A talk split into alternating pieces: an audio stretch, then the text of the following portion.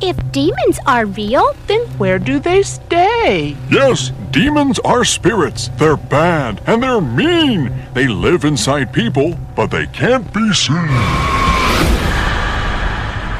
Oh, yes. There will be blood. Boils and ghouls, lock your doors and strap yourselves in. From Los Angeles, California, this is the Boo Crew Podcast. Horror news, commentary, reviews, interviews, and more. With your hosts, Tim Timebomb, Leone D'Antonio, Lauren and Trevor Shan, Austin Wilkin, and Rachel Tejada. Let's go! Trev on behalf of the Boo Crew with episode 42. If you're listening to this the week of release, Monsterpalooza is coming up in Pasadena this Friday through Sunday. This is the one you've been waiting for, Monster Kids. I know we have. It's like freaking Creature Christmas, a celebration of the art of monsters and movie magic. They got sculptures, makeup demos, horror goodies for sale, celebrity signings, and more. When you're there, stop by the Boo Crew booth and say, hey, we'll have shirts for sale, pens, buttons, stickers, and postcards to give away, and some film props on display for you to check out. Tickets and info at monsterpalooza.com. The following film has been rated R restricted by the Motion Picture Industry's rating system. This episode's guest is director, writer, and all around genius creator of amazing things, Darren Lynn Bousman. This one is so fun. Hear his truly remarkable story of how he went from getting fired off the set of X Files to writing and directing Saw 2, accidentally meeting Michael Rooker when he first got to Hollywood, becoming the architect for the most incredible immersive experiences in existence, like tension, lust, theater macabre, and more. Some lasting for as long as a year. Hear the creepiest set story you've ever heard, and all about his latest movie, Saint Agatha, that is a must see, available everywhere now. First, it's off to the cinema with your Sinister Six. Well, who ordered pizza? I could sure go for a slice. Hey, this is Darren Lynn Bousman, and you are trapped in another terrifying episode of The Boo Crew. The Boo Crew, the freshest cuts of new stuff. Here's Sweet Screams.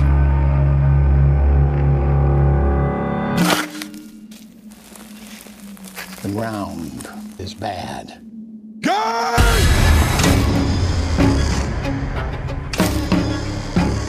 It may be just some crazy folk tale, but there is something up in those woods. Something that brings things back.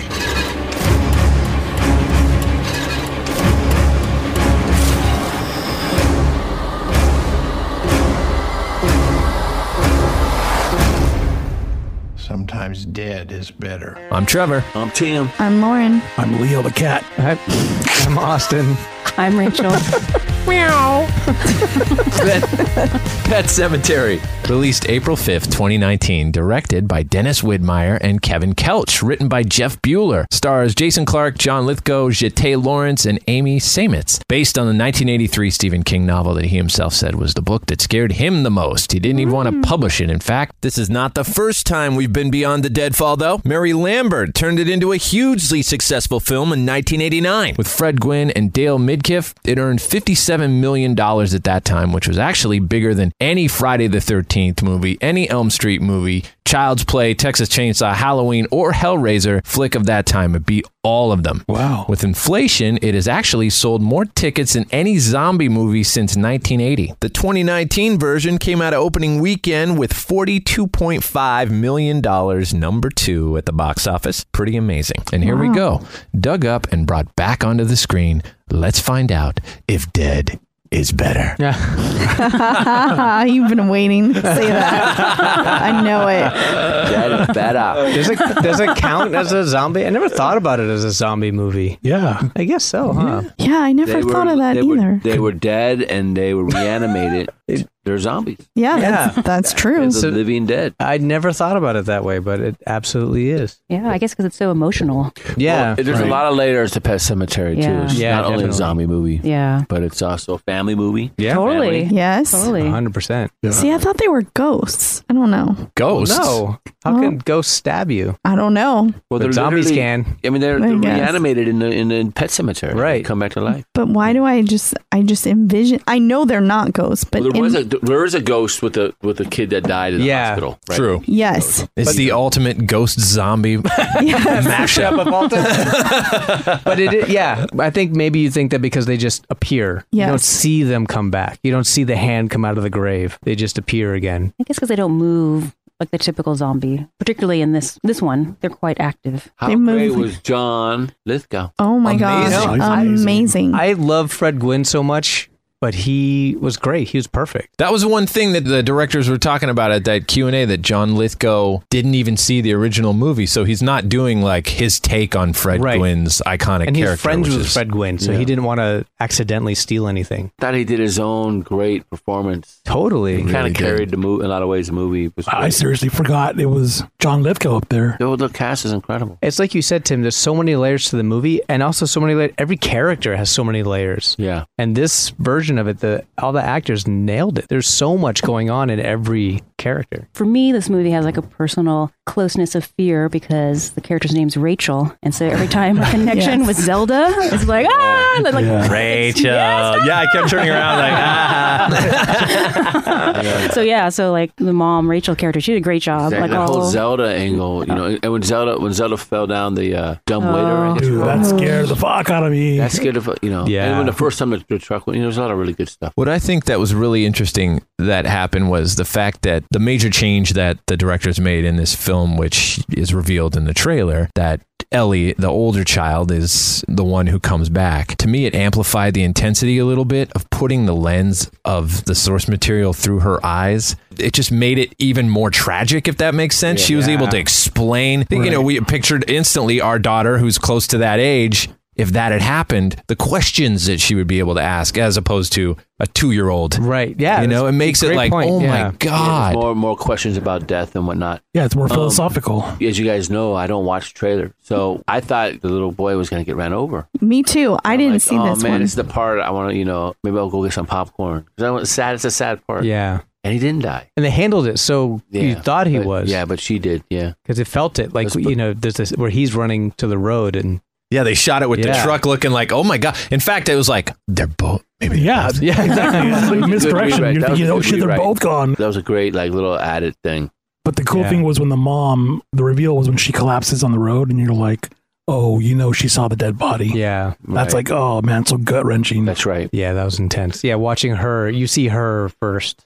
Yeah, seeing this as a parent is a really hard movie. And that's why Stephen King too had a hard time with it because it's about the most horrifying thing that could possibly happen, which is really the death of a child. He didn't. He didn't Yeah. want to release the book uh, initially, right? and I get that, you know, and then as a parent, you think like, would you go to the pet cemetery? I think I might have. I shouldn't have shown you that place. Yeah, but you did.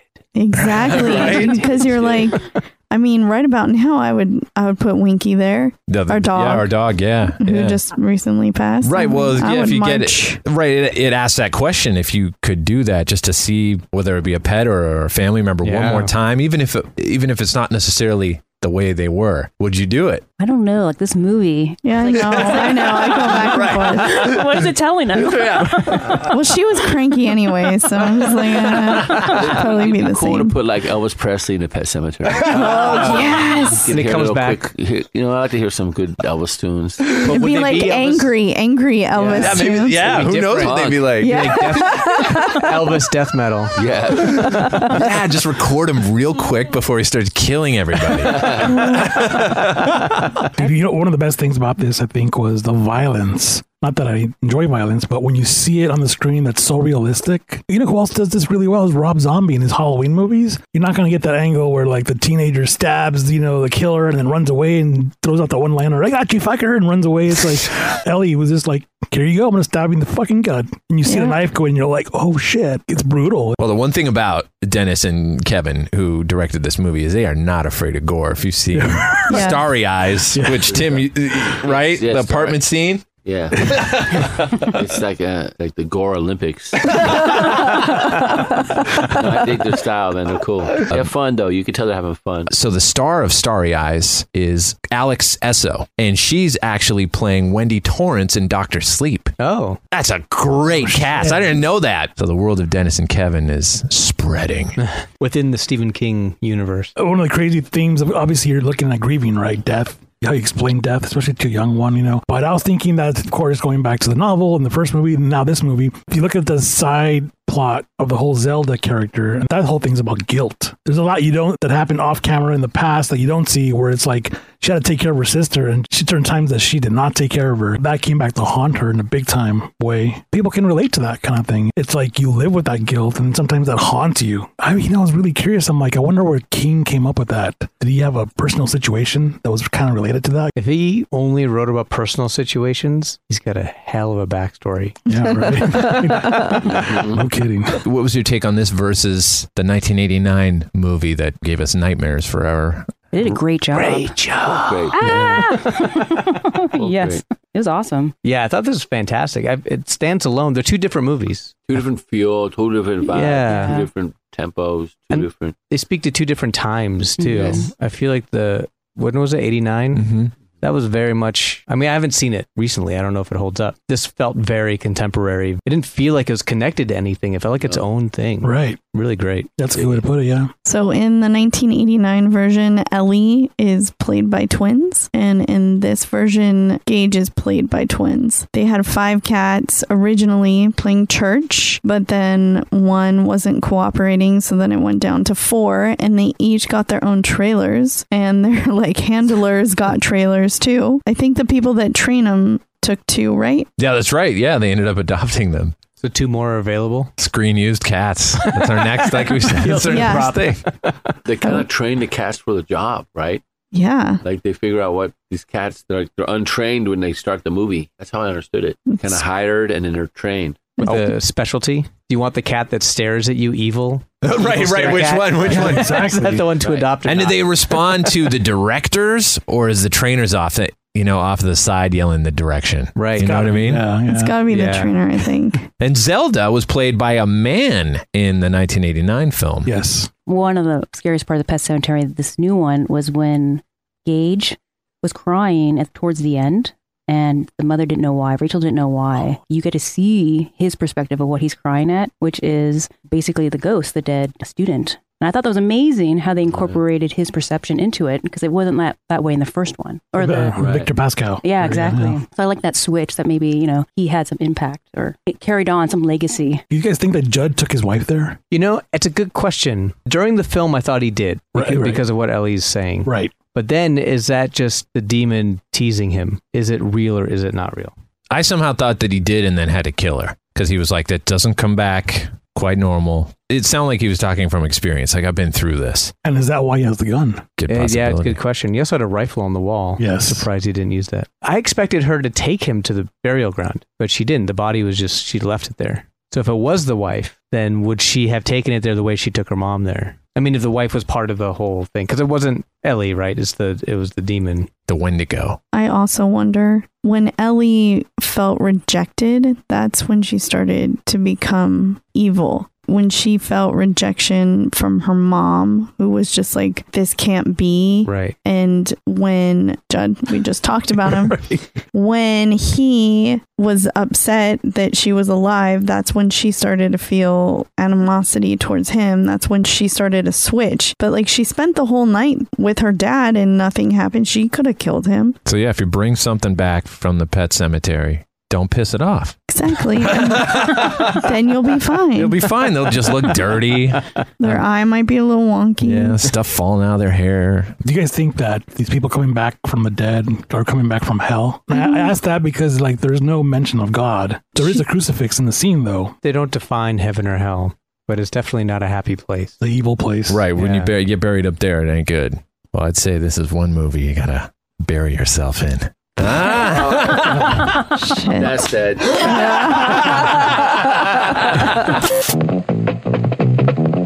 Good evening, ladies and gentlemen. It's intermission time. You now have minutes to stock up on the tasty treats offered at our refreshment stand.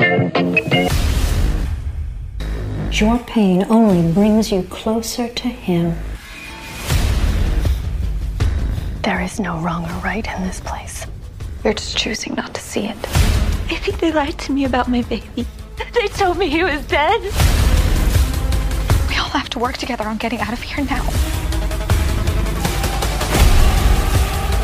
Your continued meddling will bring them nothing but pain. You are immoral, corrupt, and vile. I rename you Agatha.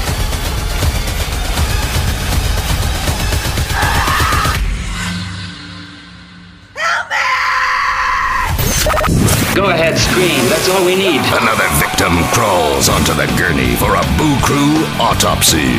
Joining the Boo Crew in the Speakeasy studio is a story director, writer, producer, and dreamer of unforgettable experiences. He is responsible for turning James Wan and Leigh Whannell's film Saw into an unstoppable franchise, serving as a creative father of Saw 2, literally changing the game for the series and developing the most unforgettable traps and puzzles that defined it. He has made history as the first horror director to ever have his first three feature films open at number one with the addition of Saw 3 and 4. He went on to make a stunning and ambitious, dark, and whimsical musical, 2008's Repo, the Genetic Opera. The ride continued with Mother's Day, 11 11 11, The Barrens, a comic book miniseries and accompanying film Abattoir, another series of horror musicals with The Devil's Carnival. In 2016, he transformed the landscape of immersive theater with a project called The Tension Experience, a complete world within itself that gives each audience member its own singular and unforgettable experience, lasting months. His latest film, St. Agatha, is available to stream and on demand. We are honored to welcome the architect and true game changer of the horror experience, Darren Lynn Bousman.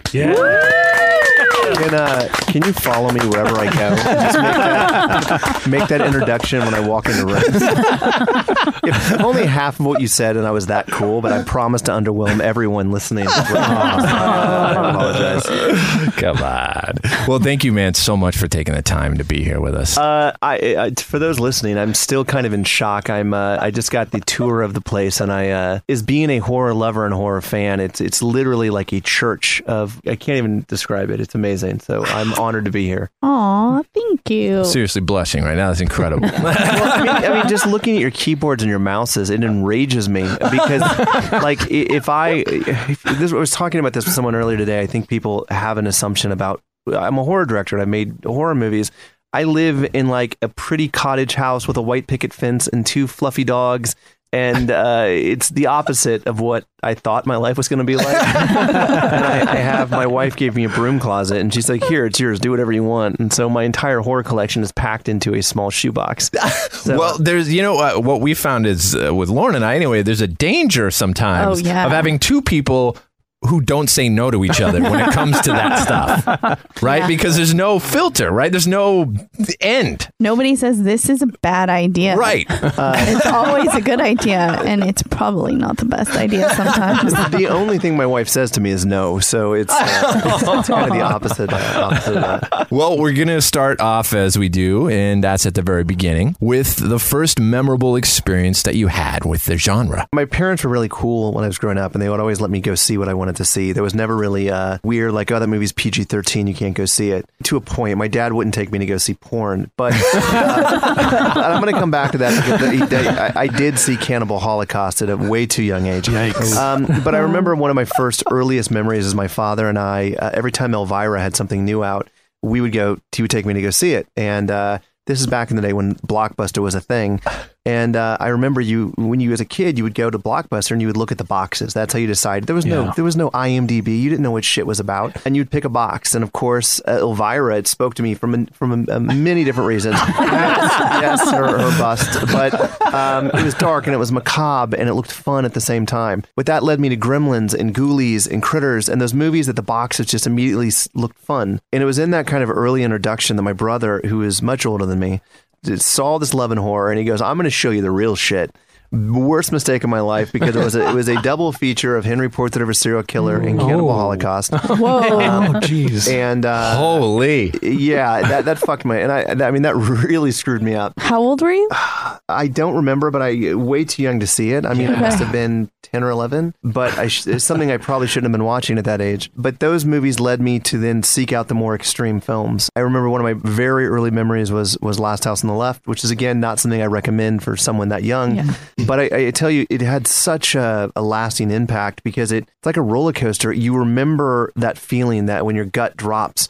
Most films don't do that. Most films, you laugh, you smile, you whatever, and you forget about them. But these movies stuck with me. I mean, here I am as a 40 year old man still remembering Cannibal Holocaust and how the feelings like of just utter disgust and rage uh, hit me in those films. A fun side note to the story, though, of Henry Portrait of a Serial Killer being my first kind of real mainstream experience in horror.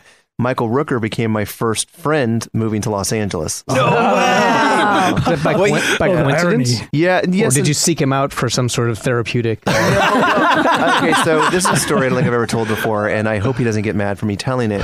So one of my very good friends, the first guy I ever cast in any short film that I did was a guy named Jay LaRose.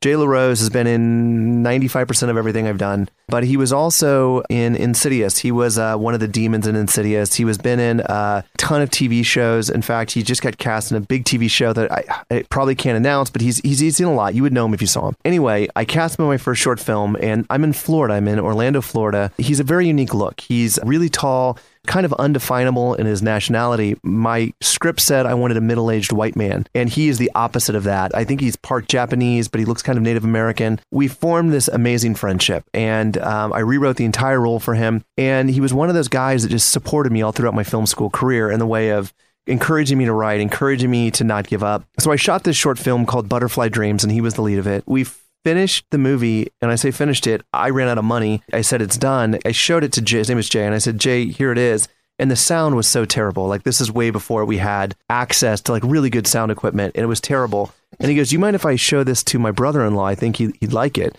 And I said, "Sure." And he didn't know at that point who he was talking about. And about maybe 48 hours later, I get a phone call and it's Michael Rooker. And he goes, saw that, saw that fucking movie and the sound is terrible. We got to fix that. You're coming out to Sony and I'm going to pay for your sound. And, uh, he, uh, he got a two days in a sound stage at Sony Studios that he he's paid for. Got us a sound mixer and and uh, had our film finished. And that was how I met Michael Rooker, and we've just stayed in touch ever since then. And has just been uh, he's been one of the just one of those hilarious, fun character like people. Yeah. Uh, So that's how I met Michael Rooker. Did you ever tell him, like, hey, I saw Henry Portrait when I was like 10? Yeah, that's fucked up. Your brother shouldn't have done that. Um, so uh, yeah, and he's. Uh, I remember a funny story about Michael was uh, I went to his house one afternoon and uh, he had a, a younger daughter. And as I as I came in, Michael is wearing a gun holster. The gun's not in it, but he's wearing a gun holster, and he's walking around and he's screaming at his at his wife, "Where's the photocopy machine? I got to get this thing done." And he's not looking at me, and he's running around. He's got this piece of paper. And I finally see what he's copying. And right when I can make out what it is, is a knock at the door and he goes, answer the door. And there's a kind of a timid, shy kid there that was there to date his daughter. Oh and this my was a, God. This, what he was copying was a questionnaire to date his daughter. And so when the guy way. showed in, when the guy showed up, Michael sat him down, put the thing in front of him, handed him a pen, and just stood there and stared at him. Now, again, remember, he's got a gun Yeah, he's holster got on. now, ironically, those two people got married the the da- years later, Oh. but but that's just how awesome and insane he is. Wow, are you taking notes? That's a great, yeah, yeah, exactly, yeah. For Our- later on? Yeah, our daughter just turned 10, so I'm getting ready for uh, the dating thing eventually. I think I- I- Years. Get a, get a questionnaire is the takeaway. I just can't imagine the intimidation factor of being there and standing there with Rooker with a questionnaire that just uh, and a holster. and a holster. Or just, just Rooker on his own is enough. Rooker for me. oh my God. that was my first celebrity encounter in Los Angeles. The first time I had met anyone like that, and specifically someone that I'd met and I grew up admiring their work and having that kind of pivotal impact on me because it's one of those movies that even today it's not an easy movie to watch and it's one of those movies that got under my skin and it's a movie that I revisit again and again. I always like try to figure out what is about the movie that made me uncomfortable. What was it about it? Because blood doesn't make me uncomfortable. Violence doesn't that doesn't make me uncomfortable. But it was his portrayal. I mean, it was it was just this weird, demented love affair with this woman that he was in love with, but he was also a serial killer. It was an important movie for me, I think, as a filmmaker. You ended up revisiting one of my all-time favorite horror movies, and I know Lauren really likes this too. I don't know if you guys have seen Yes. Charles Kaufman's Mother's Day, right? You know, your version it stood on its own. You can't even really compare the two, besides a few inside references. Yeah. Do you remember the first time you saw Mother's Day? Did it have that effect on you at all, or No, and I, I it's funny. I'm a huge Troma fan. One of the things that as I was growing up as a kid and knew that I wanted to be a filmmaker is I would seek out trying to talk to people that inspired me or people that I had made some sort of impact on me. And I, I remember seeking out Lloyd Kaufman's number and he's a very easy guy to get a hold of. And so I think I called him maybe after I saw it would have been before Tromeo and Juliet. I don't remember what it was, but I reached out to them and I talked to them and he said, Hey, if you ever want to you want to come to New York, want to do whatever and get an internship, let me know. I I know a guy who knows a guy that can get you an internship here. So I had always been a fan of the Troma catalog. I obviously remember Mother's Day and, and fond memories of it, but it was not a film that I actively sought to do. And I, I think one of my I was attached to three remakes back to back to back, and I had bad experiences with all of them. Scanners, Hellraiser, and Children of the Corn. I was attached to all of those at one point, kind of consecutively, and uh, none of them happened. So then I had this script called Wichita that was a true crime story, one of the most horrific true crime stories you will ever hear. But no one would make it, and we we went everywhere with it. It was the story about these two brothers who rob a house on Christmas Eve, and there's a party going on downstairs, and they don't realize there's a party going on downstairs, and the hostage situation ensues. Brett Ratner calls me one afternoon and says, "I got the rights to Mother's Day, but I have to make it in I forget six weeks, eight weeks. Yeah, he had to go to pre, he had to go into prep. Jeez. And and I said, I don't have a script, and I was like, and also I don't know how to remake that movie. And I think that for me, every movie after Mother's Day that came out was borrowing from it. The Hillbillies in the Woods, the and they, how could you remake that movie or do it better? Than they did back then. Brett and I got started talking, and I was pitching him Wichita, and he goes, "Wait a minute, what if we took that movie Wichita, but we added those iconic things of Mother's Day?" And uh, immediately when he said it, it clicked because you already had Ike and Addley as the characters, which we had two brothers. But the minute you added that mother in there, it added such a more dynamic feel to it. That was Rebecca De Mornay, right? Yeah, was- and so it was and amazing. I met with Rebecca, and uh, that was it. The minute that I met with Rebecca, I was like, she can do this and kill it. And it's great. What I love about that film is there's something like 25 original lines from the original film put in there in dialogue that most people will miss. Meaning, we took actual lines from the, their script and con- concepts, and I think we were able to execute it. I mean, even the idea of Queenie is in there. Yeah. Um, Yeah. So obviously, I was a huge fan of the film, but it was one of the things that I said very early on was I won't redo it until I meet with Lloyd and Charles both, and I want their blessing. Because when I was attached to Scanners, I said the same thing, and they let me meet Cronenberg, and he was like, "Absolutely not. That's a terrible idea, and that's not gonna." And I was like, "I'm done. I'm not touching it." At that point, I wanted to make sure I had their blessing. I remember sitting with those two guys. They're clowns. Yeah. These guys hilarious dudes. And they said it sounds great, and I said I just want to. I don't want to redo what you did. I want to take the concepts you introduced and take them in a completely different direction. They were both cool, and they showed up on set for four days and just acted like goofs, and it was awesome. so many of those movies are really lightning trapped in a bottle and are so much of a product of limitations at the time and what they had to work with. And they just make that magic out of having to innovate or come up with things on the fly. And you can't recreate that spirit. No, and I've heard Lloyd speak in numerous situations, and I, I just admire. And I think that same reason I admire someone like Corman is that they have all these things going against them, and they said, "Fuck it, we're just going to make a movie, mm. however that is. We're going to have Right. guys in rubber suits, and we're going to throw, but we don't care. We're going to make a movie, and we're not going to wait for permission." And I've taken that kind of into my career, that just doing it and not waiting. I know you've probably talked about this a million times, but I want to hear the story from you. Take us back to the early 2000s and how a script you were working on called The Desperate really ended up changing your life. This would never work today. What I'm about to tell you, eh, don't listen to it. Don't try to do it. It will, not work. So, the story of the riding of the desperate, I, I'm going to tell a different side of the story because I've told the desperate story, but this is a cool part I haven't talked about as much. Oh, cool. So, a little background is when I first moved to LA, I was cast or I was hired on X Files when it was still in LA. It was when what's his name, Robert Pat, was it Robert the when, when Robert Patrick. Robert Patrick Yeah. was on it. It was a horrible job. I, I didn't like it. I was working 19 hours a day. I was a PA on set. It was it was it was miserable. I was miserable because I thought I was going to come to LA and I thought I was going to be a director. I mean, I just thought eh, in my stupid Kansas brain where I was from, I was like, oh, it's going to be so easy. They're going to unlock the door to me when I get here. But that didn't happen. So I spent years getting coffee and laundry. And then I think, oh, I'm on X Files, awesome! Like, like they're gonna ask me for my fucking opinion on anything. I, was getting, I was getting coffee and donuts, and and I remember one night I I just kind of snapped. I was watching the director who I thought was a complete just idiot. I got mad and I started thinking, what would I do? How I, I am so desperate right now. What would I do to to accomplish my dream? And I pulled out my laptop and I started writing, and I just wrote the desperate, meaning me, the desperate and I exaggerated what people would do in a desperate situation. So I started writing the script. Now I'm going to cut to the other side of the story, which I haven't told. I was fired from X Files. Um, I fell asleep. I was supposed to be locking down the set. A bunch of homeless encampment people walked in the middle of the shot. Robert no. Patrick freaked out and goes, "Who the?" I remember who the fuck's walking, locking down this set, and everyone pointed to me, and I'm sleeping in a corner with my Oh. laptop. so I get Oh. fired. I ended up at a place called at that time APA, and then eventually it led to the firm.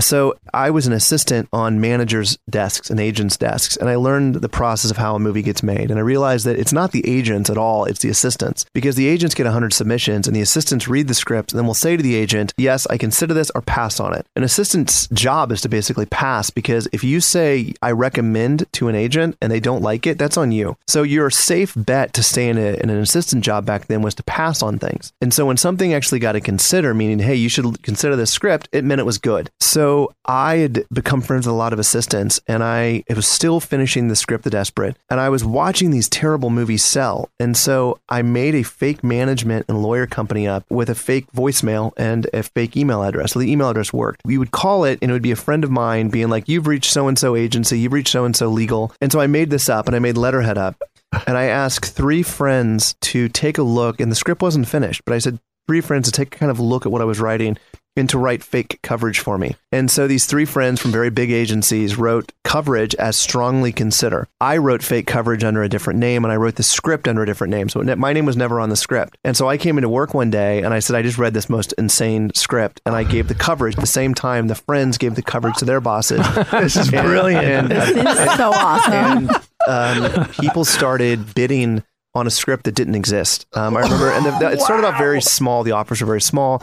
Then it was we want to meet the writer, and so phone calls started coming in. And I remember the girl's name, Elisa Diaz, was the one that was uh, another assistant that was helping me in this ridiculous con. And so what happened was this: the traction started to come, and there was like this hot. There was a hot new script that everyone had to get, but it wasn't a real script, and that motivated me to finish the movie. To finish it, we submitted the script to a couple of the places and it worked. Luckily, the script was written well enough to pass the bullshit test. And one of the people it got to was Mark Burg, who was, or actually Gregg Hoffman, who is one of the producers of Saw. Saw had not been released yet. It had been shot. I think it had just gone to Sundance, but it had not been released yet. And they were looking for their follow up movie. And at that time, they were looking to make The Desperate as like a $1 million, not a sequel, their next film, like the like Blumhouse. It was like their next franchise. And so it started with getting that call uh, from Twisted Pictures saying, we want to make this as our follow up to Saw, a new franchise.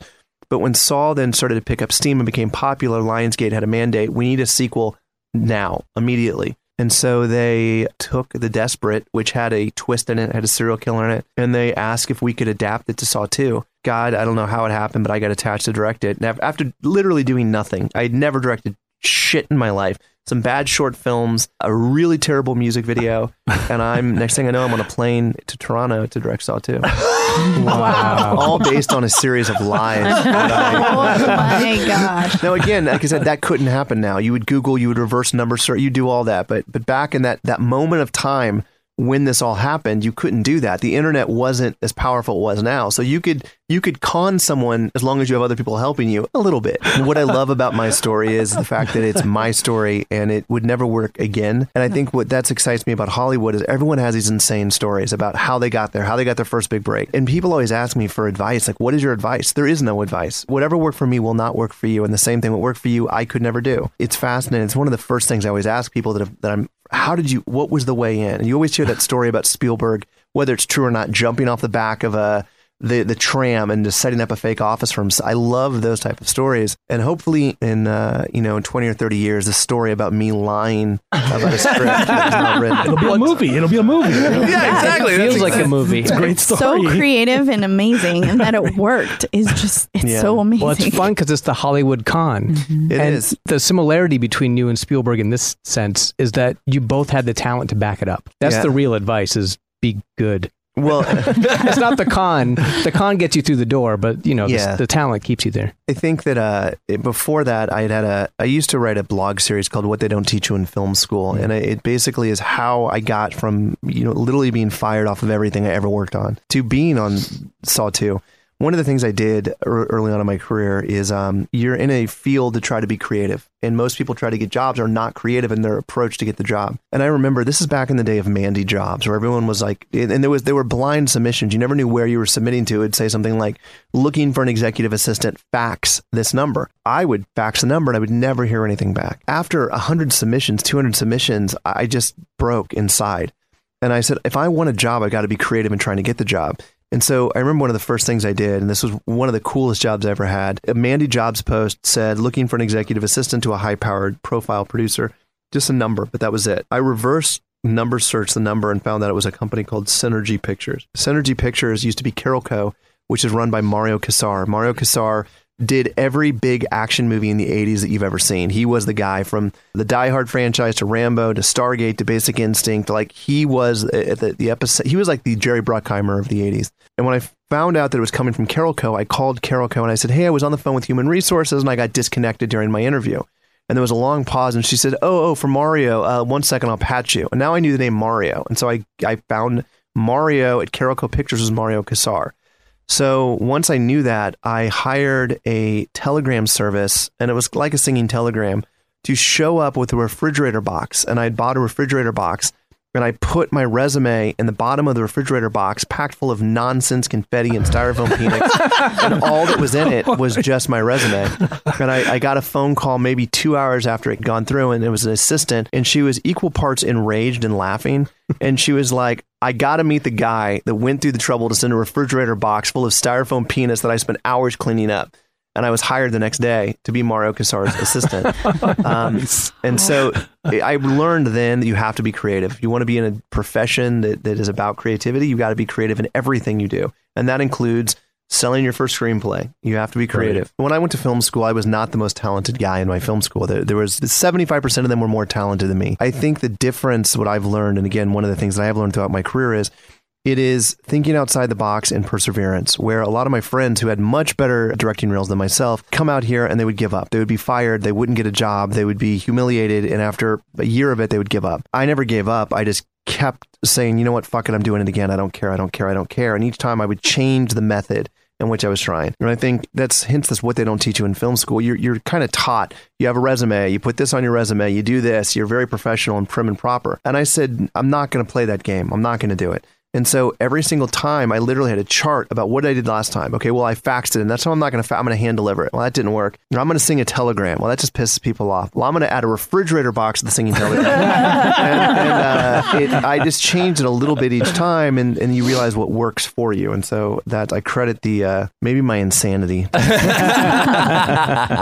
so you had directed the stage play of a story called Repo, the Genetic Opera back in 2002. When was it time to turn that into your next film project when you were in the middle of the Saw world? from the very beginning. So I directed Repo long before the Saw films ever happened. And uh, a long story short on that was uh, I was a huge musical fan, and, and uh, I, I went to college. I majored in theater. Originally, I thought I was going to be an actor. I decided that it was the cr- I loved creating. I thought it was like creating people, but I like creating worlds. So I said I'm not going to act. I want to do the the world building things, the writing, the directing. But I always found my fondest memories of my adolescence through middle school and high school as uh, West Side Story, Jesus Christ Superstar, Rocky Horror Picture Show. Those are the things that defined who I was as a person, specifically Rocky Horror. And so when I got to Hollywood, one of my first passions was musicals, musical theater. This guy came up to me who I had met with a bunch of agents trying to get a, an agent off this shitty reel that I was telling you. I mean, it was bad. My reel was terrible. Uh, he asked me, you know, if I could do anything in the world, what would it be? And I said, I want to direct a musical. And he goes, Well, luck is on your side because I got a musical right here on my desk. And he had this libretto that was maybe 50 pages and a four song CD sampler, is all it was. And uh, the, the two co creators, Darren Smith and Terrance Zdunich, had sent blind submissions out to everyone and they had sent him this musical. And he said, you, You're happy to, to, to read the libretto and uh, take the CD with you. And so I listened to the music and it was four songs. And immediately when I finished it, I called the two guys and I said, Listen, you don't know me, but just just meet me for coffee. And so I met them for coffee and I said, I want to direct this thing. And they asked what my experience was. And I said, none. And they said, well, why should you do it? And I, I said that I probably shouldn't do it, but I was like, that'd be awesome. And uh, we clicked, and I directed the first black box stage production of it, which was on Hollywood Boulevard back in 2001, maybe 21 years old. And I had no idea what I was doing. I just knew I loved the music. It was supposed to be open like two or three nights. It was supposed to be a weekend engagement, and it sold out immediately. And we ended up staying open like four weeks. And it was very culty. It was very ridiculous, over the top. And I remember on the last night of performance of it, I said, if I ever make it as a director, I'm doing this. I'm making this a movie. And I think they kind of like, yeah, sure you are. I got Saw 2, and one of the first phone calls I made after I got Saw 2 was them. And I said, I told you I'm coming for you guys.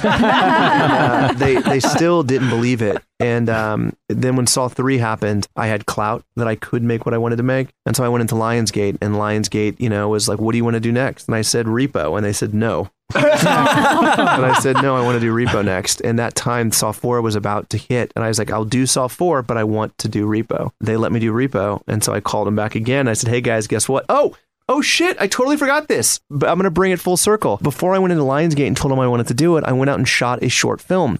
And in that short film, I cast Michael Rooker as Repo Man. It still, it still has never been seen publicly, but I cast Michael Rooker as Repo Man, and then I brought that into Lionsgate, and I said, "This is what I want to make next." And that's and then Repo got made after that. It was just a crazy thing, is making promises to these two guys because I love their stuff, and I was able to get it made. And Repo, I gotta say, the look of it is beautiful. Yeah. The costumes are incredible. Liesel Delaurier, is that how to say her name? Liesel, yeah, Liesel did a bunch of movies with me. She was one of the art directors on it. She did all the Saw movies as well. I shot, I think, five movies back to back in Toronto, and I had the same crew that basically went with me from from film to film. But I introduced somebody new in Repo named Joseph White, and if you look for the name Joe White, you'll see him on all my films from this point on. He's the cinematographer. He, him and I very quickly met with the production designer and art department team, and I said, at that moment, Dick Tracy was a huge inspiration for me. I loved Warren Beatty's Dick Tracy. I loved the look. And if you watch Dick Tracy now and watch Repo, you'll see a lot of similarities. It was the characters were over the top. They had crazy faces and wore crazy costumes, but the lighting was flamboyant. It was bright neon yellows and pinks. The DP was a man by the name of Storaro, and we used his color palette, the Storaro color palette, in all of Repo, all the Devil's Carnival, all the Devil's Carnival 2, in St. Agatha, and it's the same DP. And so it's it's just like that very almost fairy tale look yeah. in the lighting that I absolutely love. How did you do the hallway in the Wallace's estate? Yeah. You have those like hologram pictures on the sides, and then it looks like there's one at the end of the hall with maybe an actress inside the portrait. It almost looks Yeah. like a shadow box effect. What is that? It's exactly it's exactly what you said it was. We had a green screen, and it reminds me. It's funny because your whole aesthetic in here reminds me of the Wallace household. Right, that's what I saw. and I was like, know. oh my God, this speaks to me. It is. yeah, it was uh,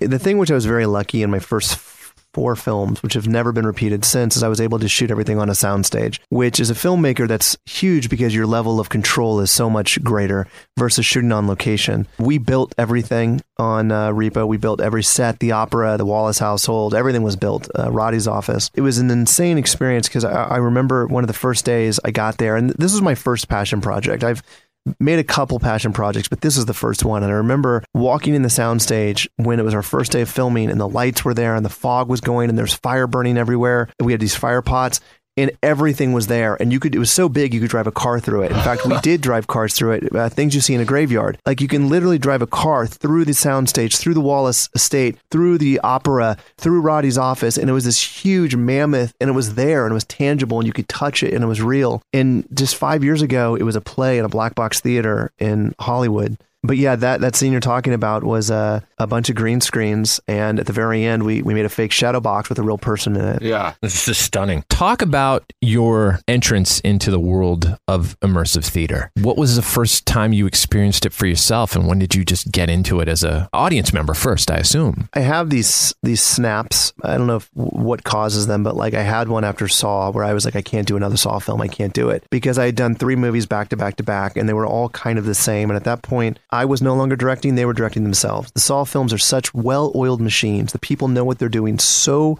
perfectly. By Saw 4, it did itself. I didn't do it. I was there, I yelled action, but so there was no challenge to me. And so I wanted to be challenged. I wanted to do something that was risky and, and ballsy and, and cool, punk rock. And so I wanted to do Repo because what's more punk rock than going from Saw to directing Paris Hilton and Sarah Brightman? that shit could kill a career. And so uh, I wanted to play Russian roulette with my career because that gave me excitement and it, it put stakes. There were stakes if I did that. There were no stakes on the Saw film. The Lionsgate would not let Saw fail. I wanted to fail. I wanted the ability that, that there would be no safety net. I did uh, Repo and it was awesome. And then I did three other films. I started to feel the same thing. I started to feel like there's nothing new here. I wanted to do something new and original. And I kind of broke after around the Barrens time. I had like a mental snap. And I went to New York and I did Sleep No More, which was the first one of them that I did. If you've not been to Sleep No More, it's it's it's an amazing experience. Uh, the- wrong. The first time I went, I hated it. I didn't understand it. I don't think I was prepared for it. But basically, for those that don't know, Sleep No More is a site specific immersive work that basically you walk in and you're watching the play Macbeth, but it's not Macbeth. There's no talking in it. And it's done over multiple floors, multiple actors. And you, as a participant, get to choose who you're going to follow. So you're going to follow Lady Macbeth, Macduff, whoever that is, you're, you're going to follow them. And they each have a storyline going on. So no two people are theoretically getting the same experience because you're rushing and following people and and it was this amazing experience. The first time I saw it, I didn't get it. I, I didn't know what I was supposed to be doing. And I posted something online and I said, I think I saw something really cool, but I don't think I'm smart enough to understand what it was. Maybe five minutes later, I saw a response pop back up, and this is on Facebook, and it says, "Are you still in New York?" Question mark. And I didn't recognize the name. And I was like, who is this? And I clicked it. The profile picture was her in cosplay. And I forgot what the cosplay she was doing, but I clicked on her photos and then I see an entire Blind Mag from Repo photo session of her cosplaying it. And I responded back, I am. And she says, I'm one of the costume designers of Sleep No More. Come back again and let us show you the right way to see it. And so the next night I went back to Sleep No More. And her and her sister, Alex and Julia, are the costume department of Sleep No More. And they walked through it with me and they would push me in the right places. And again, if you haven't been to Sleep No More, this won't make sense to you, but as you're, it, it's like a video game. If you stand in the right place, things called one on ones happen for you, where they pull you out and they put you in this special environment and they do a scene just for you. Oh, cool. And and so there's 300 people running around, and then all of a sudden I'm by myself in a room having a monologue done just for me. When I left Sleep No More that night, I left in tears, and that's that's not I'm not exaggerating. I left in literal tears because I feel like I watched art, real art happening for the first time in I don't know how long. Wow. And so I left. I went and did two more shows that week. Then She Fell, which is another, probably my favorite immersive show, and another one in New York. I went back home and I called my agent and I said, I'm done. I don't want to do movies again. I want to do immersive theater. And he said, "You're fucking crazy. That I'm not. I'm not. I'm not entertaining this conversation." And then I went and did another film, Abattoir, and I had a really bad time on Abattoir. Just it, a lot of things happened. There was a death on Abattoir. Our first AD died. Oh no! Um, not during filming, he died, but it was even sadder. He was there on like a Thursday. He flew home to see his family and died. Had a heart, a heart attack, and he just had like a brand newborn. And then there was there was a heart attack that happened after that with someone else. One, and it just it was a it was a very kind of bad experience for me, just because it also took two and a half years to get Abattoir made. So when Abattoir ended, I said I got to do something different. Called my agent back and I said I'm I'm done fucking around. I'm I'm opening an immersive theater company and I want it to be the game. And he said, "What do you mean the game?" And I said, "Like the David Fincher film, the game. I want to do that for real." And I don't think they believed me. And I ended up connecting with this producer, Gordon Bijelonic, and I pitched him the idea. And Gordon said, Give me a week and I'll find you the money. A week later, he had the money in a bank and we started prep on the Tension Experience, which was a year long, it's called ARG, which is an alternate reality game. And that means that you interact with the world in the real world. And to give you an example of what that would mean is, is like um, when we launched the Tension Experience, it launched as a website. It just had weird quotes from Charles Manson or Anton LaVey or Crowley. It had these weird quotes. If you looked at the source code on the website, you'd have to know how to go to the source code. Buried in the source code was a telephone number that said, Help me. And that was it. Maybe five people found the, the number. But when you called it, we had an actor to answer the phone 24 7 for like a four day period. She would pick up the phone and she would say, Write this down immediately and repeat it back to me. And she gave them an address, a time, and a date. And next thing we knew, we had hundreds of phone calls coming to that number. And we had scheduled something like, I don't know, 100 people to show up to a warehouse on a particular time at a particular date. And when they showed up to the warehouse, they would walk into the middle of this cult thing going on, and they would get a clue to the next place. And it took place in the real world, and it meant we used emails, websites, phones, bars, you name it, we used it. Bus stops that you would literally show up to a bus stop and you'd have to interact with an actor and get on a bus and go like four stops with them. And you never knew when it was going to happen, how it was going to happen. And it lasted for nine months. Uh, And, and I mean, we did, we did crazy shit, shit that was, I mean, looking at it now, it was stuff like Michael Douglas's thing from the game for maybe, I don't know, two or 300 diehard participants that were in all Los Angeles. And what they would do is they would go on Facebook and tell these crazy stories that would happen to them. And then their friends wanted to get in, but it was too late. The game had started. But what we did was we all ended at what was called the Tension Experience, which was a site specific 50,000 square foot warehouse that was open to the public. And when you walked in, it was a three hour experience and your choices dictated the journey. So no two people got the same thing. You would, hmm. you would come in groups of 10 and then almost immediately you were broken apart and it was basically a series of mind fucks that you would have to make decisions on and it affected people in, in a way that any movie i had done never had because these people had been with the characters for a year a year the story was a, about a girl who was in a cult and the family would basically contact you literally call you on the phone and tell you to meet them for dinner and they would meet you at a diner and talk to you about their daughter and they did this over and over again Jeez. and so you would form a bond with this family, and then they would call you and they would email you. And then the cult would call you and say, Stop what you're doing. Stop immediately what you're doing right now. And then the girl would call you. And then the next thing you know, you're in this middle of this conspiratorial thing. It felt real to these people. And so the reactions are real. And so they would fall in love with the characters or they would hate certain characters. And so by the very end, when it ended after a year, it felt important. It felt like we did something important. And it was fucked up and there were weird things that were going on. And yes, I wouldn't recommend it for everyone, but for those that went through it, it was a transformative experience if you let it be. Hmm. And that changed me as think as an artist. And that's now kind of an addiction that I have is to continue to do these things. And so after the tension experience, we did the lust experience, which the idea was Stanley Kubrick's eyes wide shut. What if you could walk into that building? And so we made a sex club and we had a very risque immersive Fidel- experience. Fidelio. Yeah, yeah, the secret word. we had a secret word, and you could walk in the middle of a sex club. It was intense and it was crazy. And then we did that. We just finished one this year called Theater Macabre, which is a throwback to Grand Guignol, which was a big thing in the Paris in the 20s. Well, actually, before that, and went all the way to the 50s. And it was you got to walk into this theater of death, and it was uh, no two experiences were the same. Five people walk in and they got five completely separate two hour storylines just for them. And it's something that a movie can't give you. And it's something that it stays with you longer than a film. So that's kind of my entrance into the immersive theater world. How do you how do you direct I mean where are you in terms of the tension experience launch? This is a year long thing, and there's these interactions going with characters and people in the real world. Where are you? Is there someone monitoring this or directing it? How do you maintain control over, or some sort of Well, sense of control over what's happening? What was what I think the hardest thing for me is there was only three of us doing it. It was Gordon, who I mentioned, and my writing partner and co-creator Clint Sears. The three of us, when when Tension Experience launched, I wanted it to exist on its own merits and not because it was the Saw director. So I took no credit and we put did not put my name anywhere. And up until the week that it opened or two weeks before it opened, no one knew who was behind it. And it was kind of awesome because as it started to build steam, you would see things like, oh, it's J.J. Abrams doing this new thing, or oh, it's a new huge. It was it was three guys doing it by themselves behind, the, and it was how we communicate. No actors knew who we were. How we'd get an actor is we would cast them on backstage, and they would get sent a burner cell phone. They never knew who they were talking to a lot of the times. Whoa. So You know- they had their own immersive experience. Yeah, exactly. A lot of times we would hire security to basically watch uh, to make sure that things would go the way that we thought they would go.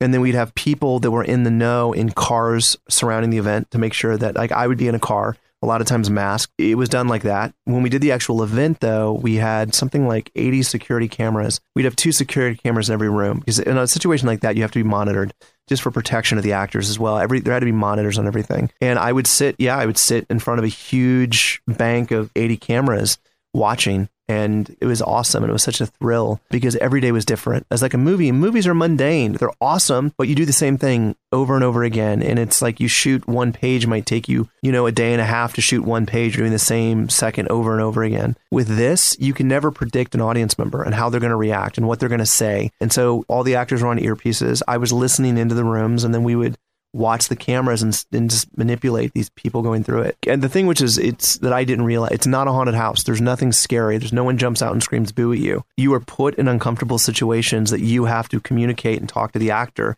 to get the next piece of the story. The one experience we've all shared in this room that is that I could even say is a little bit similar would be delusion. Yeah, Jon Braver. Who, yeah, Jon Braver's. In fact, it's so funny. As do you guys? Has he ever been on the show? Yeah. As I was pulling up, Jon Braver was calling me, and so I had to hit end on the thing. Oh, that's funny. Jon Braver's one of uh. He was my, I want to say, mentor coming into this. So I had done Delusion. I think it was the year that Neil Patrick Harris produced it. And I was a huge fan. And I called Jon afterwards, and he was so accommodating. He was like, no, no, it's great. Let's meet for coffee. And uh, Jon and I kind of talked, and I just picked his brain about everything. I was like, you know, how did this happen, and how do you do this? And him and I kind of formed a, a friendship. And then the next year, when he was doing his next show, he asked if I wanted to go location scout with him.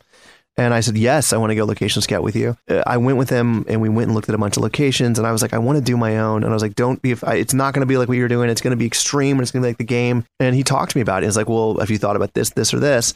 And then the next year I called him and I was like, I'm going to do it. I'm going to do the game. I'm going to do it. And he was like, all right, let's do it. And he's been a very huge champion of me. Has been, uh, it was at Theater Macabre when I launched it last year. I've been to all of his shows. So he's been a very good friend for me trying to navigate this world. With so many moving parts and something like that, especially the first time you did it, what was the biggest challenge of actually pulling off something on that scale? something that, that happened this weekend that I don't think is it, it, it's still it's still fresh. This might be a little not fully formed. I was on a panel this last week in San Francisco. Jon Braver was there, and it was basically called IDS Immersive Design Summit. And it was a summit of speakers to talk about immersive theater and the the furtherment of immersive in entertainment. I was one of the speakers on it. And I realized that trust is a huge issue right now, and specifically what we do, because we blur the lines of reality. You don't know what's real and what's not real. And there's a huge contingent of people that want guardrails. They want to be able to see these are the confines of the experience. This is what they are. And so you always know you're in a ride. You always know that you're in uh, the haunted mansion or whatever that is.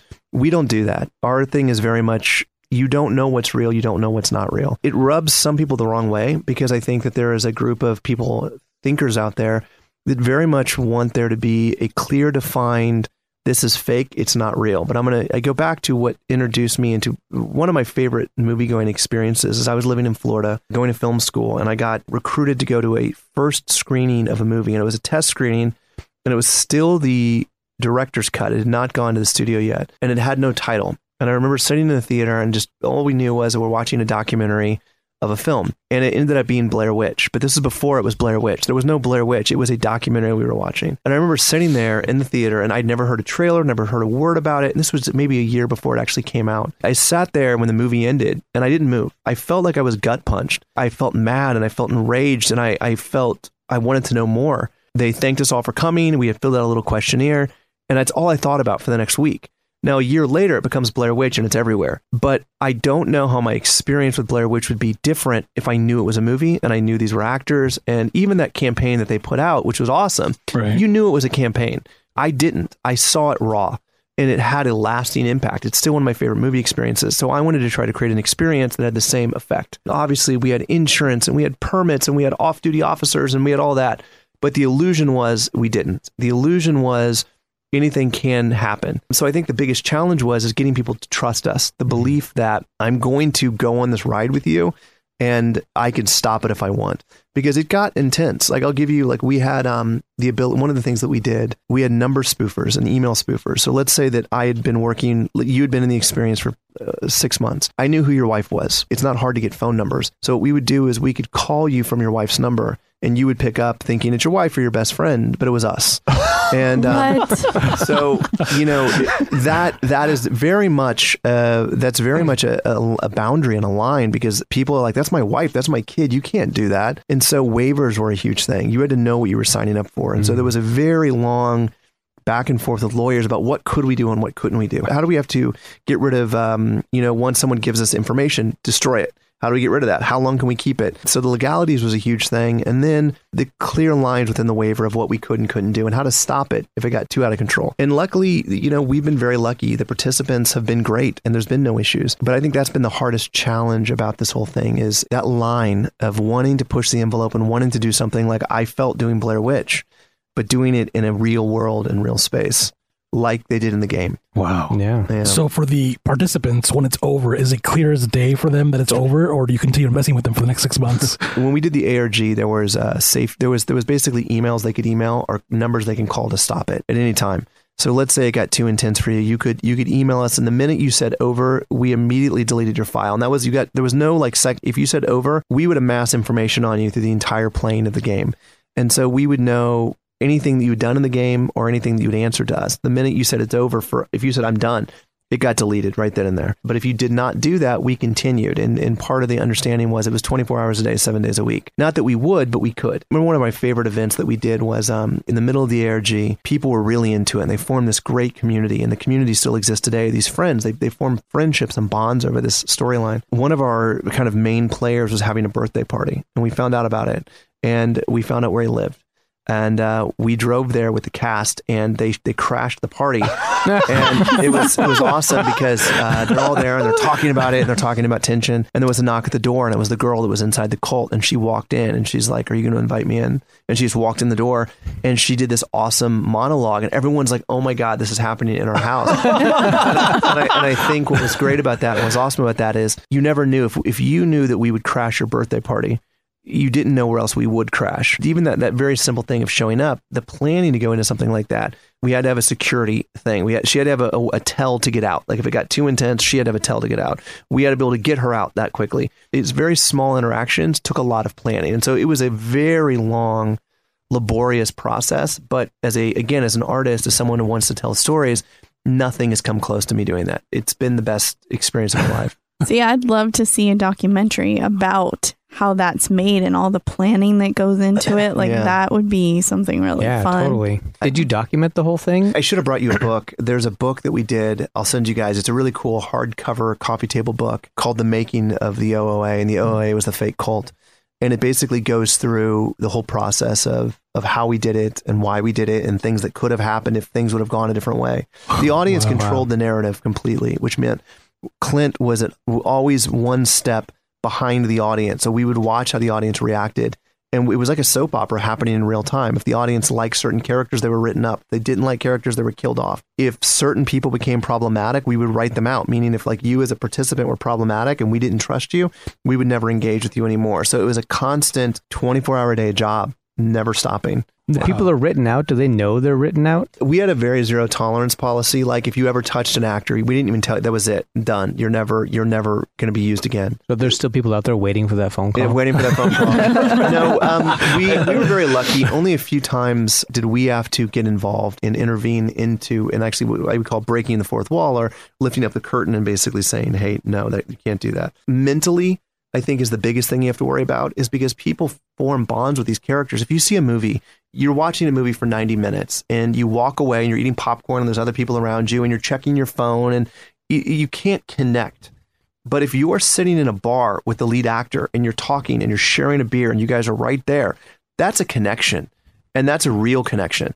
And so I think that for us, the our biggest challenge is, is to make sure the safety of the actor and the safety of the participant because you're in a you're in a real space. I think that was our biggest concern at all times. And so we would let people go if we just had bad vibes. It very much had to be a trust based game. That was something that we kept very, and there was maybe one or two people that we just felt made us uncomfortable. And if it made us uncomfortable, it wasn't worth risking what we were trying to do. Hmm. So that was, but we were very lucky and we had such a great group of people that participated in it, made it work. Do you like going to haunts like Knott's and all that? I do. But I'll tell you, I get bummed out by Universal because I grew up on haunted houses. That's that's what Yeah. started my love for the macabre. And they're so elaborate and they're so big in Kansas City. You know, you'd go and you'd wait for 40 minutes to go in this haunted house, and it would take you an hour to go through, and there's hundreds of actors, and you're by yourself, and it's scary. When you go to Universal, you wait two and a half hours to go on a, a Yes. maybe 60 second attraction where in front of you you're seeing people jump out, and behind you you're seeing people jump out and there's no individuality. You don't have a, a singular you experience. You're an experience with a group of people jumping out. The set design, amazing.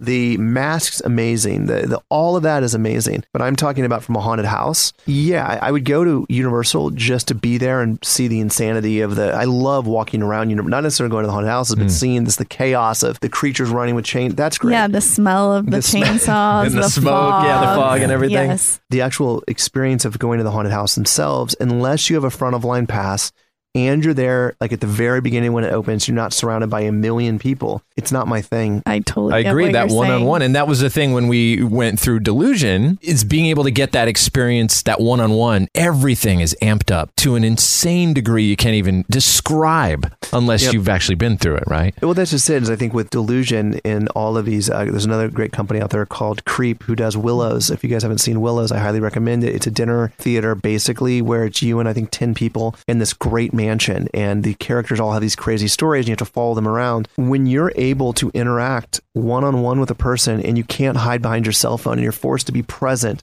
and be there in the moment, something opens up inside of you. And I don't remember the last time that I watched a movie that I wasn't distracted by a hundred things. It's called life. You're checking Twitter or Instagram or changing a diaper or feeding a baby. You're just kind of like out a little bit.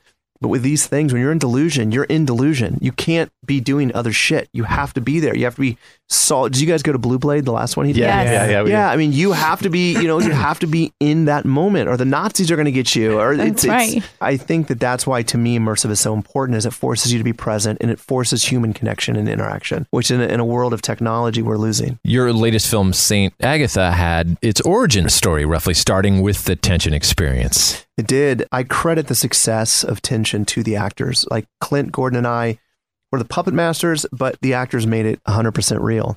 And um, one of the things that these things are very expensive to put on, that the Tension experience was an extremely expensive endeavor. And we had something like 70 actors. And so when you have 70 actors, like, and we can only put through 100 people a night, it's very hard to even break even on something like this. No one was able to retire on doing tension. None of these actors, and they were putting their their life into this. Like the nine months of this this ARG, and then going to this experience. So when I got offered Saint Agatha, I immediately said if I can cast the tension actors. So the coolest story is the girl Sabrina. Yeah, um, it was amazing. Yeah. Yeah, It's she's just so amazing. good. so it, it- she had moved to LA maybe two years before I met her from Switzerland. So she is Swiss German and she has no accent that you can hear, but she's Swiss German. And so she speaks more eloquently in her second language than I can even do in my first. um, and so she was the lead of the tension experience. She was the girl in the cult that you're trying to save. I just fell in love with her as a person. She was the sweetest, kindest, most passionate person about helping me make tension real she would always kind of talk to me about and it's kind of cool i think that on our first meeting i didn't tell her who i was i, I again i remember i never told anyone anything about me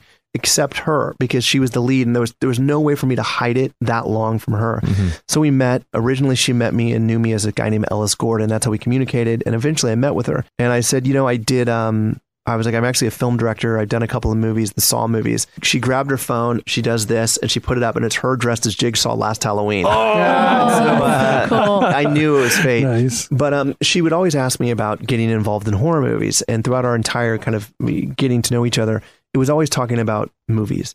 And so she'd never been in a film before. And so when St. Agatha came, I said, She's St. Agatha. And I was like, I want her to be St. Agatha. I cast a lot of the ancillary players in the film as other people that were instrumental in making Tension a success. The character, his name is Miles Crawford. And in this, he's the doctor. He's the very, very tall black man who's like the the, the doctor that's Yeah. downstairs. Yes. One of my Yeah. favorite human beings in the entire world. He was, again, one of the main characters of Tension that made it real for me. So uh, he was the one of the first guys. I said, "Listen, I'm doing this movie. I need you for it." And we kind of went through the tension cast and brought as many as we could with us. In my career, I want to work with people I like. I want to surround myself with people I like. And so I was able to populate St. Agatha with people that I just like. Where are the keys and the coffin from Saint Agatha? just, just asking for a friend. just a friend. uh, yeah, that uh, Saint Agatha. So I told you, I don't know. I was telling someone this today, and it was actually I thought it was you, but it actually was. No, it was you. Who I buy all the props. Yes. Yes. So one Yeah, of the talk things about yeah, that, So yeah. one of the things I was mentioning when I first came in is that as as uh, after the Saw films, I've got this new thing that I do as a filmmaker is I pay for the props or at least the cool ones out of pocket. So when a when a movie is is says okay we need these fifty hero props, I'll buy twenty five of them. And then rent them back to the production. And the reason why is I want to steal them when the shoot is over.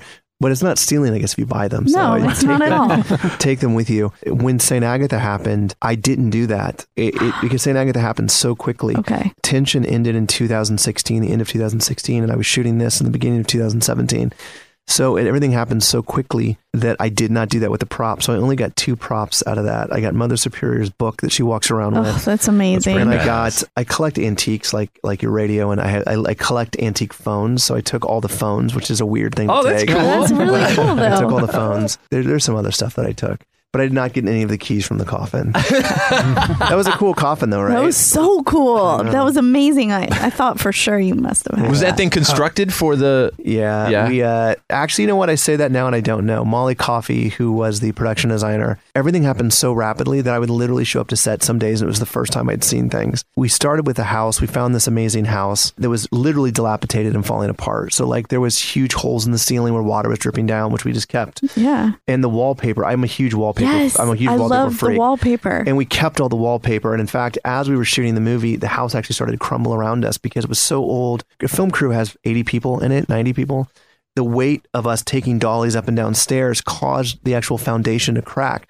And so throughout the process of the filming, the amazing wallpaper started to disintegrate because of all the cracking. So we would actually have to photocopy and Photoshop new wallpaper on the old way. on the old wallpaper. Uh, The house was abandoned when you guys it found was- it. No, I think it was actually a nat. What's it called when they can't tear it down? Uh, Historical? historical Yeah. landmark. I think it's a historical landmark. The house was so old. No, it, it was. Uh, it was not torn down. And in fact, I still think someone lives there. And I felt so bad because literally when we got there, we noticed there were cracks on the walls. But by the very end, the cracks had quadrupled in size. Yeah. There was- Literally, we had to do paint outs in the movie where you can't see it because the, the walls were just falling down around us. Yeah. Since the house was so old, did anything like creepy happen? No, but I did have something on another movie, which is by far my worst film. I credit part of that to me having a temporary break in sanity, which uh, was 1111, where a series of the most insane shit took place in this house. That when we were filming it and I was sending back footage to the foreign sales company who was financing it, they said, We're not putting this out. This looks staged. This is absolutely not real. We're not doing this. And I was like, It's not staged. This is all happening. The behind the scenes was a million times better than what was ever on screen. And I'll give you just the quick version of it, but we basically, I shot it in Barcelona. I wanted an old looking mansion. And everywhere we looked in Barcelona, the architecture didn't work. It just didn't. It didn't work for me. And they finally showed me these pictures, and I, I remember looking at the pictures and saying, "This is the house." And I saw them kind of look at each other. And I don't speak Spanish or Catalan's what they speak. I don't speak. I don't. I don't understand what they were saying. They started talking rapidly, but my wife does. And I said, she asked how the work, how, how the day was. And I said, something was really weird. She was over there with me. And I said, they were really weirded out by the house that I picked. And she said, why? And I said, I have no fucking clue. I don't understand what they were saying. And so the next day we went to the house, and when we got there, there was a man who was the. This sounds like it sounds. I hear myself talking about it, and it seems fake. There was a man who was the caretaker of the house, and when he got there, there's a huge gate around the entire house, and he would not go inside the house. And he opened it up, and he basically opened the gate, and he wouldn't go inside the house. And I heard him kind of talking very heatedly to the producers. And the producer said, It's fine, come on, come on. He's just going to wait outside. And it still, it didn't click with me what was going on. We did the walkthrough and it was weird, but I didn't feel anything weird about the house. Basically, the house was empty, no furniture in it, but there were mattresses and there were candles and there were masquerade masks. And we found out that the house recently was used to rent out for parties, sex parties. And they, there was a, there was a weird bondage sex club that uses that location. And there was a lot of weird artifacts left over, mainly mattresses, but whatever. But we noticed in every entrance above the door, there was an H. And, and, uh, the crew was weirded out by it, but I didn't understand what it was. And they're again talking, and I didn't. And I kept saying to my first AD, "What what are they talking about?" He's like, "It's nothing. It's it's superstition. It's nothing." We ended the walkthrough, and when we ended it, the caretaker was in a pretty heated thing with the producers and we'd seen neighbors coming kind of outside and staring about this what are these people doing here? So the next day i said to laura can you come with the next location can you please just let me know what the fuck's going on? Laura comes with me on the next uh, location scout and she listens and she says they don't want to tell you that this is a cursed house. And i said what does that mean? She said that it was the, the legend is that the house was taken over by this cult called Ummo. And you can look it up, spelled U M M O. Their symbol is an H. It's a fascinating story, and I'm going to screw it up. Please, if you're listening to this and you, and you know about Ummo, don't get mad at me for screwing it up. But the basic conceit of Ummo was two guys reported that they were visited by a uh, a terrestrial being, or no, an ex- extraterrestrial being that basically said that if they don't live by these tenets, they were going to come wipe out humanity. And they they produced these documents I think called the Ummo Papers, and they were pretty nefarious. And basically, it called for ritualistic sacrifice, killing, all this other crap. Jeez. And this was all. It started in Madrid, and it started spreading the Ummo Papers, and it got into Barcelona, and people started being sacrificed, and there people started being killed in, I guess, appeasing this Ummo paper. And then years after this happened, those two guys came forward and said, "No, you dumb motherfuckers! This was a sociology experiment about how easy it is to make gullible people believe whatever they want." way. But at that moment, Ummo had become bigger than them, and so they couldn't stop it. So they come. This is not real. They're like, "This is fake. We made this. Here's the proof. We made it. Here's the whole story." The house that we were in was an Ummo compound.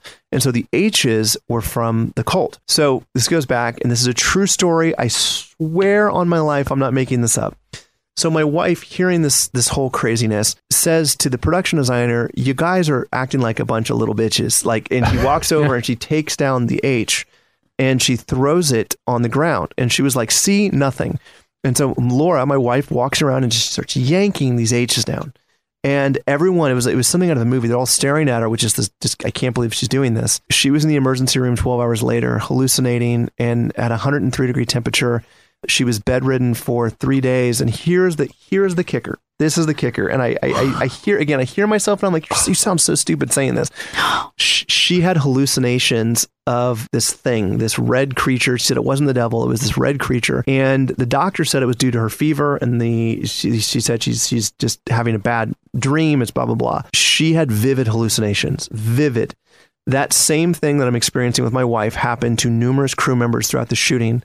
And when we got home, we have unexplainable footage that makes no sense to this day of what we captured, and it's subtle things which makes it scarier to me. And there is there's something you can watch online that we have one thing that we release that you can see about the house and the cult, and it's it's insane. But one of the stories is Joe White, the DP who did Repo, is an agnostic. He believes in he's an atheist. He believes in nothing he hears me talking about this crazy house and the crazy energy and he's like you guys are just being ridiculous you've bought into the hype and he shows up to the house. He gets he gets to barcelona and he shows up to the house and immediately he stops and he calls me over and he goes i'm not no I'm not shooting here. And i said what? And he's like i've just something's not right about this house. I was like joe we have to shoot here. He he comes back inside and he's like fine this is ridiculous i'm not going to buy into the hype. You've got me weirded in my own head. Second day of shooting joe white is standing there by himself at the foyer and a light dislodges from the ceiling and hits him at an angle that makes no sense at all.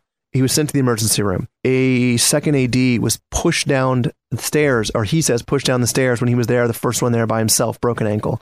Um, the script supervisor was sent to the hospital after hallucination, seeing basically the same thing that my wife did. But here's my favorite of them all. This one is my favorite.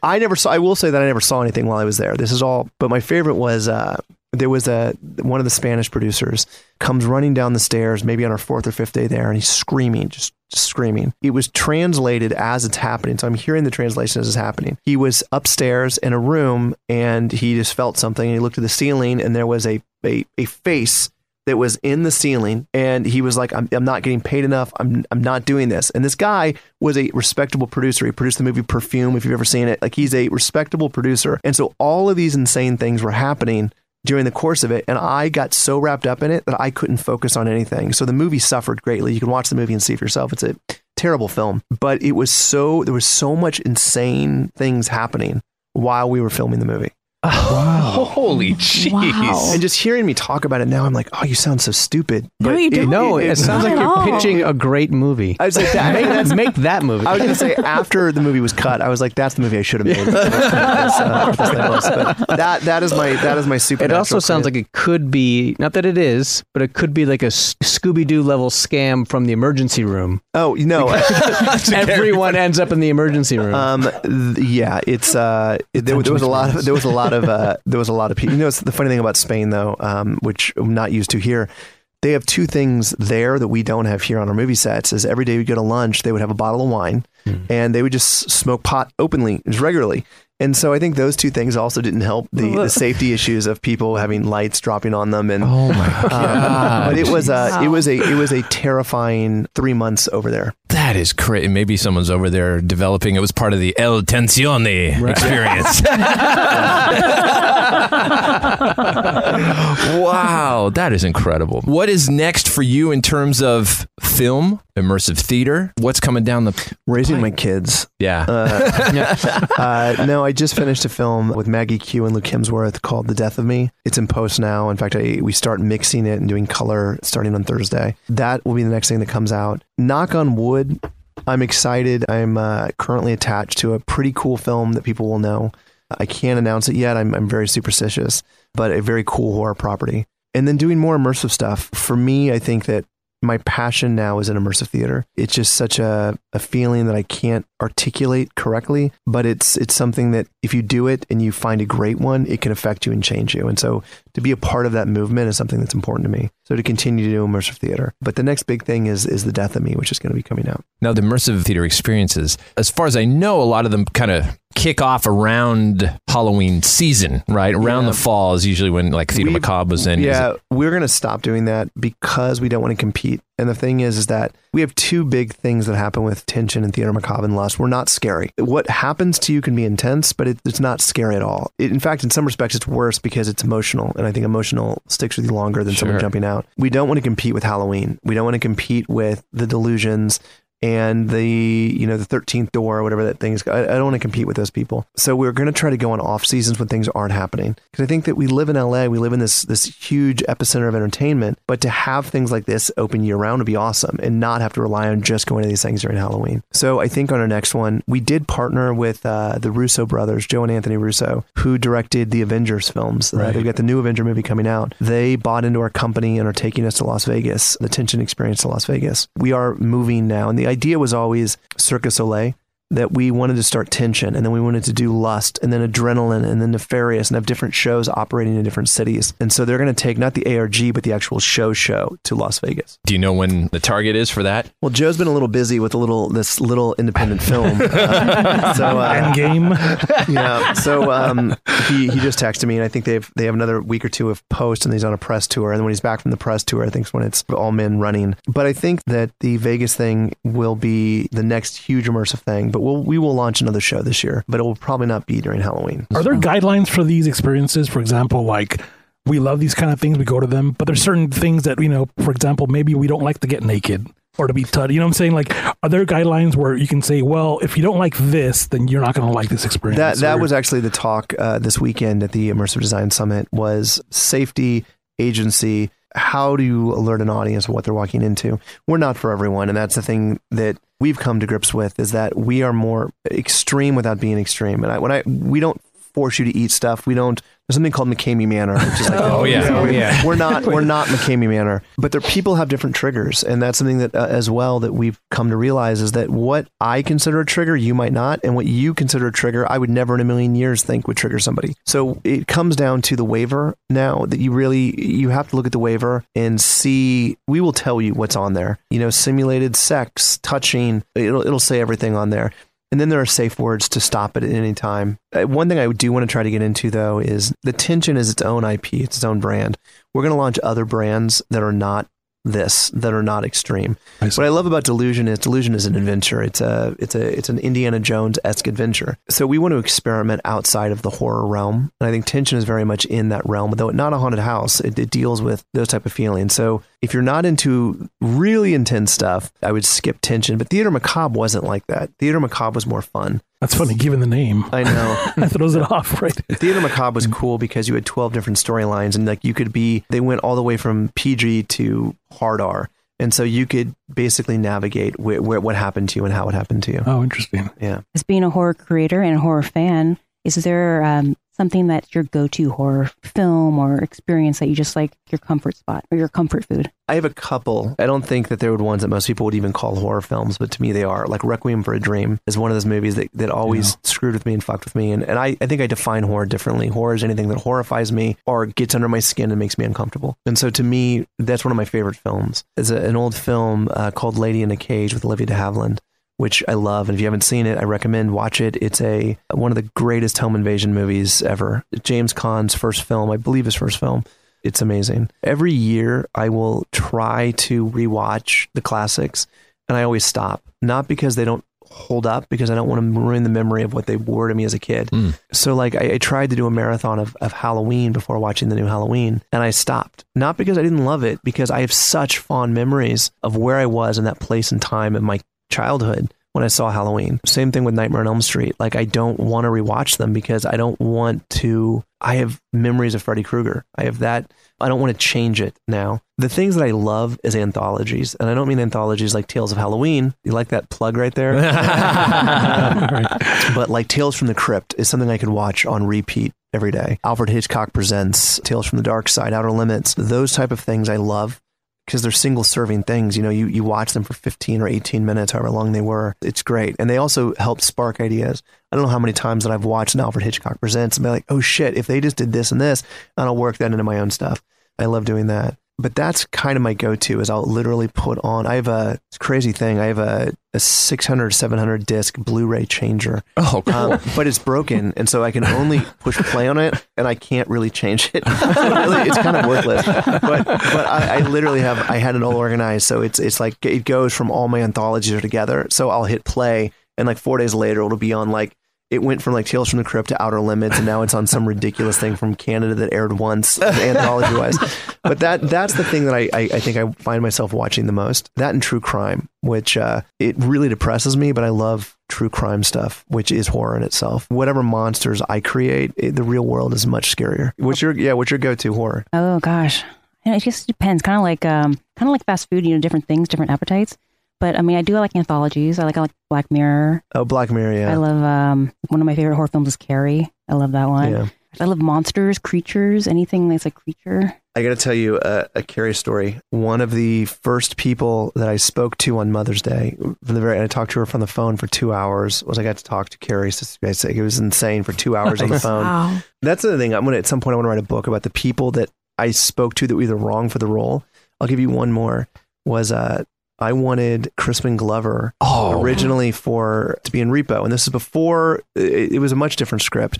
The the three brothers, uh, Rotti, it used to be brothers, Rotti, Pavi, and Luigi, the Largo brothers. They changed. We ended up doing a bunch of rewrites, but I wanted him to be one of those characters. I remember I get a phone call. I never spoke to Crispin in my life, but I reached out to his agent and I sent what we had, and my phone rings and it's Crispin Glover, and he spends about an hour and a half on the phone with me talking about how he should be Repo Man and do it as a beat poet. And, and, and, like I just have these insane calls sometimes with people that I'm like, how, how am I on the phone with you and how is this happening right now? one one night I found myself talking to Tom Waits on the phone for an hour, and I was like, I'm talking to Tom Waits. And I kept just saying to myself, I'm talking to Tom Waits. This is insane. This is insane. Sorry, I didn't mean to go off on a tangent or anything, but your Karen thing. Those are great stories. That's incredible. I know. That's awesome. Have you seen Anna and the Apocalypse? Everyone's asked me that, and I've not. And in fact, Spooky Dan, who I know has been on your podcast, Yes. is like, you got to watch it.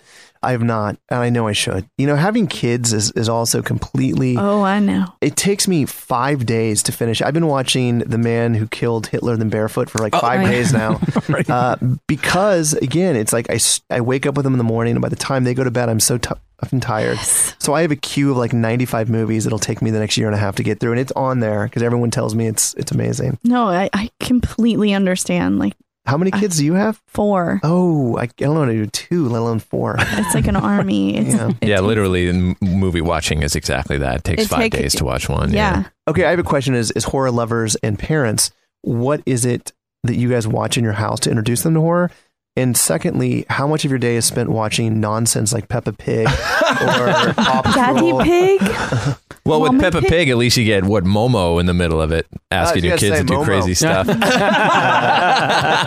But what is your what do you introduce your kids to from a horror standpoint? We've had them watch like Hocus Pocus. like- Halloween Town series, the Halloween Town series, Goosebumps. Goosebumps, yeah, like the Um, Jack Black Goosebumps movies, uh, House of the Clock on Its Walls, which is great. Like those gateway horror films, but yeah, Hocus Pocus is a classic.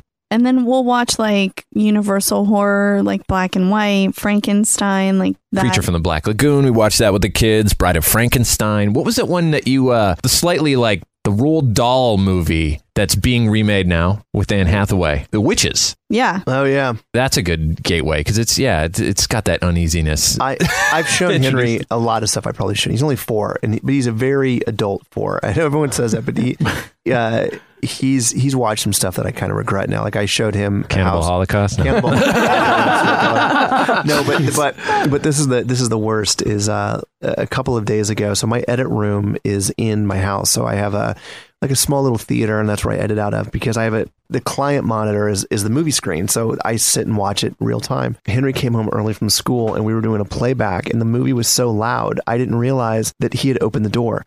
And so he had opened the door during this is the new movie Death of Me. We were watching the uh-huh. playback of it and he saw a pretty graphic thing. And I turned over and I look at him and I see him and he goes, Daddy, what is that? And, I, and I was like, first thing, do not tell mom. And You know, I'm telling him on the podcast. It's like, do not tell mom. It's funny because uh, being in the horror world, he's exposed and around so much of this. He's around Yeah. body parts. He's around. It's cool watching him grow up because now he loves the macabre and that's what he wants to wear. So like the the shirts that he wants to wear to school are all scary, spooky shirts. I can't wait to see what happens in the next five or ten years with him because, as you guys were mentioning earlier, since he's been exposed to it for so young, it, I think it, it hits him differently than it will his friends. His friends are scared of what I find nothing. Henry has no reaction to that anymore. So I'm excited what's going to happen to Henry. He will be making the next Cannibal Holocaust. Right. That's so awesome. Go see St. Agatha by whatever means possible and experience the creations of Darren Lynn Bousman. Your mind will thank you. Thank you guys so much. Thank you, man, so much. That was amazing. Amazing. Um, so, do you guys have an extra bedroom that I'm just going to move in?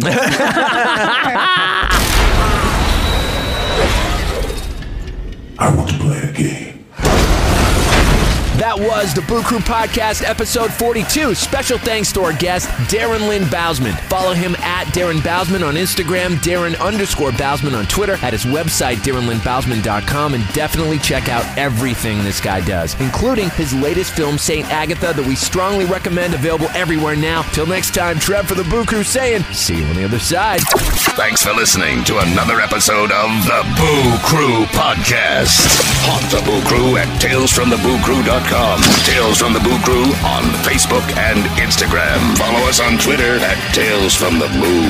The Boo Crew is Tim Timebomb, Leone D'Antonio, Lauren and Trevor Shand, Austin Wilkin, and Rachel Tejada. The Boo Crew is produced by Lauren Shand, chopped and sliced by Trevor Shand. The Boo Crew is a TSP creation. Bye.